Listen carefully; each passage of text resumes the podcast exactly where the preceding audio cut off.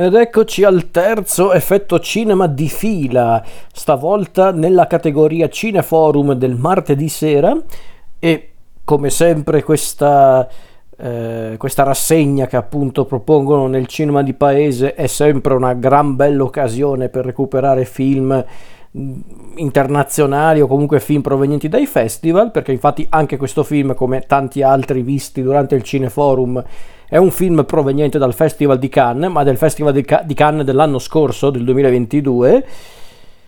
E un film che peraltro aveva fatto tanto parlare di sé già a Cannes, addirittura doveva essere teoricamente il rappresentante della Cambogia agli Oscar del 2023 come miglior film, cioè come uno dei candidati a, alla categoria miglior film in lingua straniera, poi se non ricordo male non arrivò alla, alla candidatura ufficiale, però comunque era uno dei,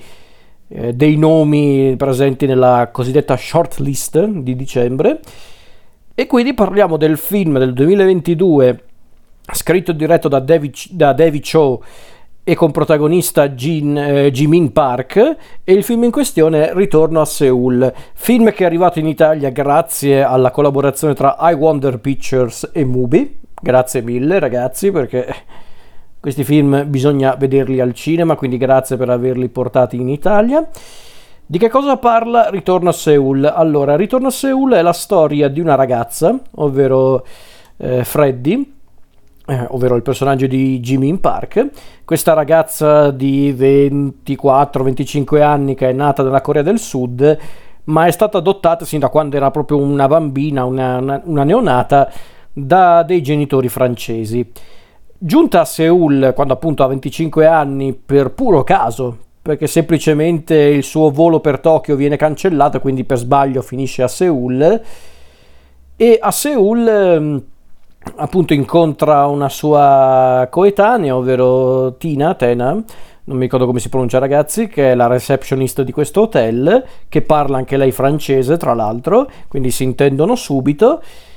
e in pratica la permanenza a Seoul è anche l'occasione per Freddy per eh, rintracciare la famiglia biologica e capire se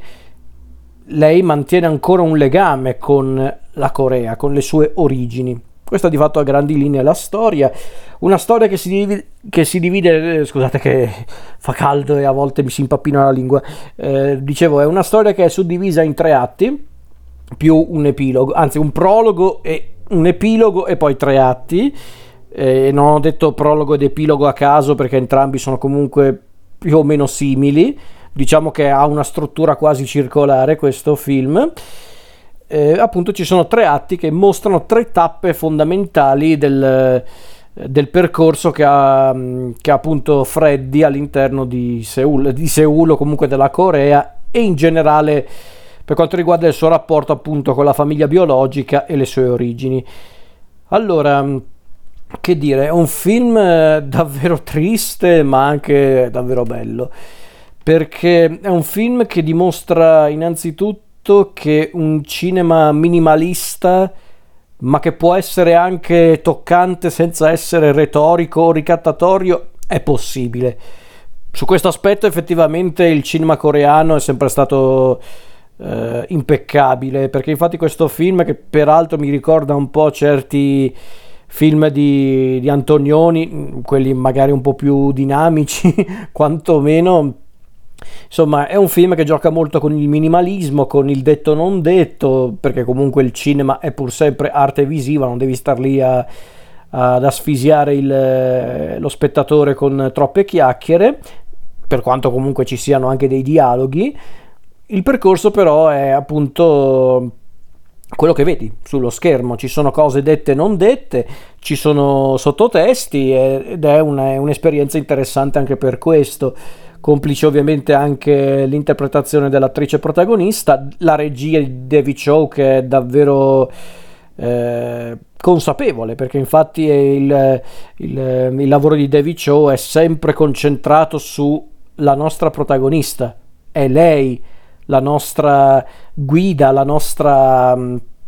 unica costante in tutto questo film. Non è un caso infatti che eh, il film eh, è composto quasi sempre da inquadrature molto ravvicinate, da primi piani, addirittura il, prolo- il prologo del film è un continuo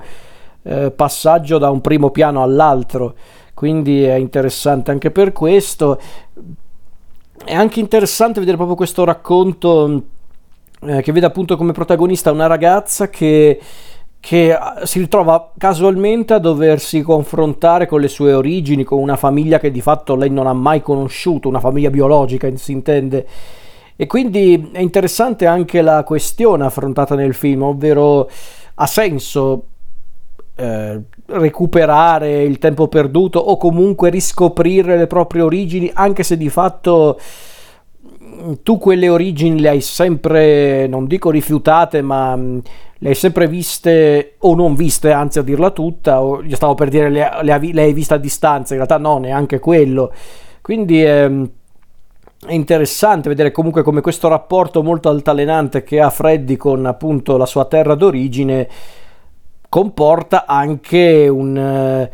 un cambiamento anche fisico della stessa protagonista fisico e perché no anche psicologico.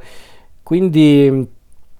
è un film molto struggente anche su quell'aspetto, perché anche il ritratto che offre del, della famiglia biologica di, di, Freddy, quella che proprio vive a Seul, o comunque la famiglia coreana, è,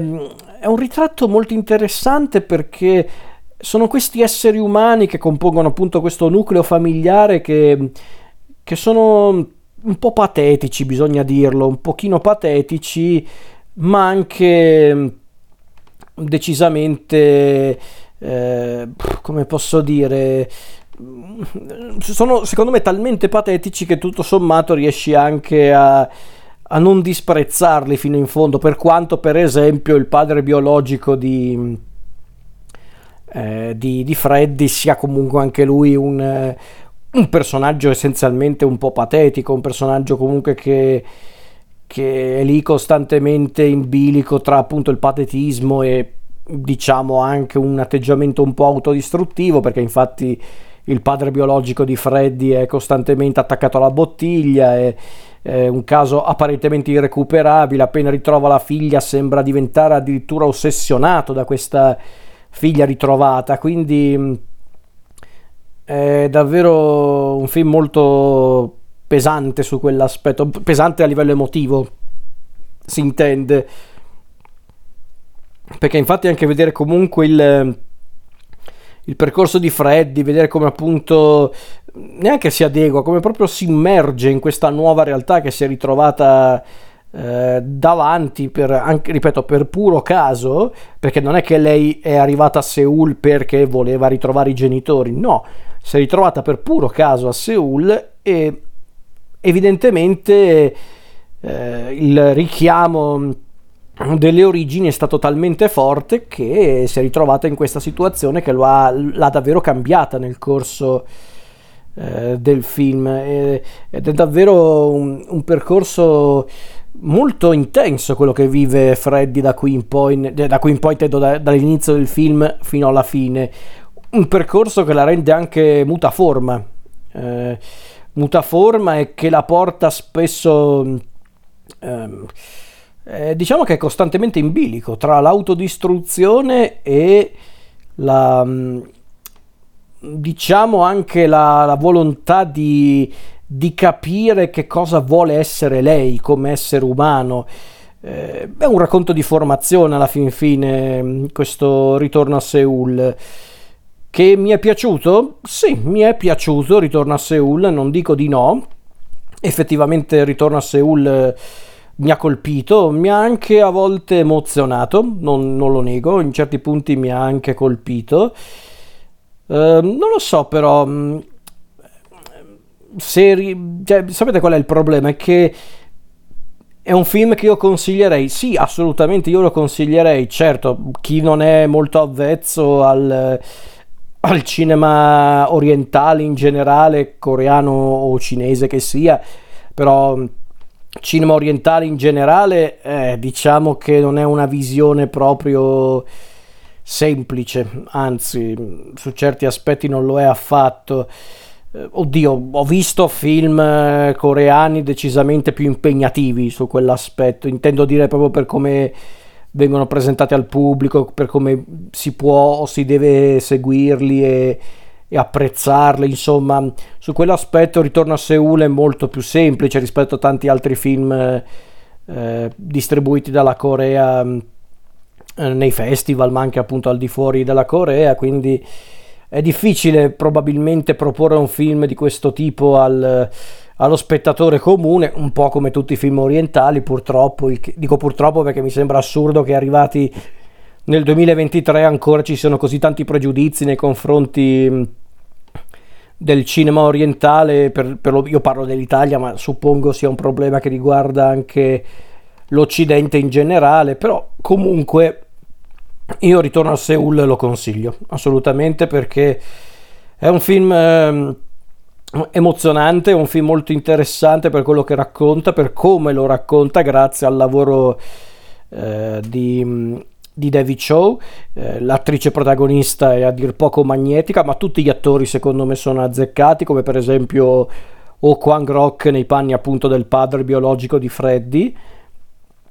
E, ehm, è un film anche molto triste, come dicevo prima, anche perché è ambientato nel corso degli anni, inizia che siamo tipo nel 2013 e si conclude praticamente oggi, nel, nel, cioè oggi quando fu distribuito il film, quindi nel 2022. Quindi è anche incredibile vedere come il percorso di Freddy va anche a braccetto con tutto quello che è successo nel mondo nel, nel mentre appunto e quindi non a caso c'è una parte del, del film ambientata nel 2020, ergo il, il, primo anno ufficiale di pandemia, quindi è davvero anche impressionante per quello. Al di là di tutto, io ritorno a Seoul lo consiglio per chi vuole farsi una cultura, per chi apprezza il cinema con la C maiuscola, per chi è appassionato di cinema coreano, è una visione anche fondamentale, perché no? Quindi io assolutamente consiglio Ritorno a Seoul.